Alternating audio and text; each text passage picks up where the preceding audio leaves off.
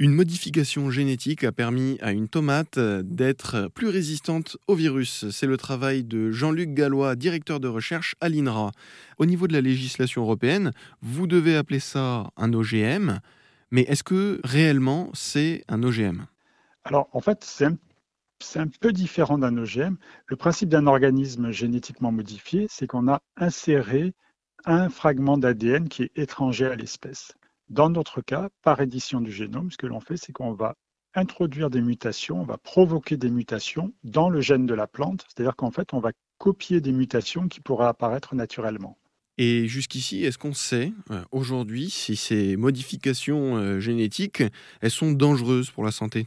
Alors, ces mutations, c'est des changements en fait, de base dans le génome, donc c'est excessivement réduit. Hein. c'est vraiment un ou deux nucléotides sur les millions qui vont composer euh, le génome de la plante.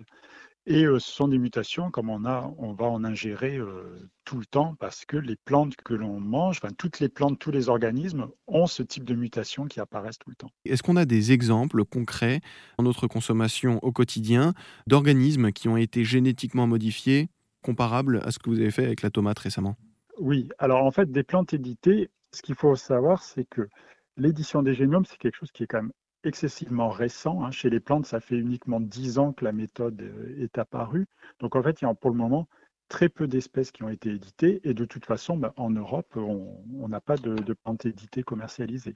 On a quelques exemples. On a notamment un exemple au Japon de tomates qui en fait euh, euh, exprime dans ses fruits plus d'un certain composé bénéfique pour la santé qui s'appelle le GABA et qui est commercialisé, mais à ma connaissance, ça doit être une des seuls, euh, un des seuls cas de commercialisation. Notre travail, c'est une preuve, c'est pas, euh, ça, ne vise pas à commercialiser la tomate, c'est vraiment une preuve de concept pour montrer qu'on peut, que c'est quelque chose qui est faisable. On n'est pas du tout dans la, dans la commercialisation et ainsi de suite. Vous, Jean-Luc Gallois, qu'est-ce qui vous motive justement euh, à faire ce travail? Nous, on, on, travaille forcément à développer des résistances génétiques, donc dans un but, on va dire, d'intérêt pour l'amélioration des plantes. Mais là, vraiment, ce qui nous a intéressé, c'était la faisabilité de cette étude, c'est-à-dire est-ce que l'on peut utiliser ces outils d'édition du génome qui sont assez récents pour réussir à copier ces mutations d'une espèce à une autre? Donc on est vraiment dans une preuve de concept, c'est-à-dire qu'on a, on a voulu voir avec les outils dont, dont nous disposions s'il était possible de réaliser cette mise en place de résistance. Et jusqu'ici, justement, c'est une réussite. Et ça marche très bien, oui. Oui, c'est très encourageant.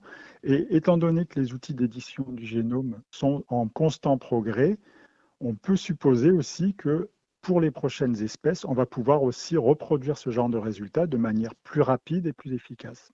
Ok. Et tout ça, évidemment, ce sera euh, bien sûr un avantage pour nous aussi euh, dans notre consommation, ce qui peut-être dans le futur nous permettrait euh, de mettre moins de pesticides sur les produits. Alors l'idée, oui, ce serait de réduire les pesticides parce que si les plantes résistent naturellement aux maladies, par exemple au virus, on ne va pas avoir besoin de mettre des pesticides, par exemple, pour éliminer les pucerons qui vont propager ces virus.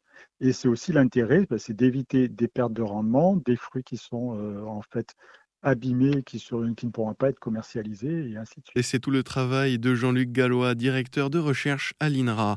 Merci beaucoup, Jean-Luc Gallois. Merci beaucoup.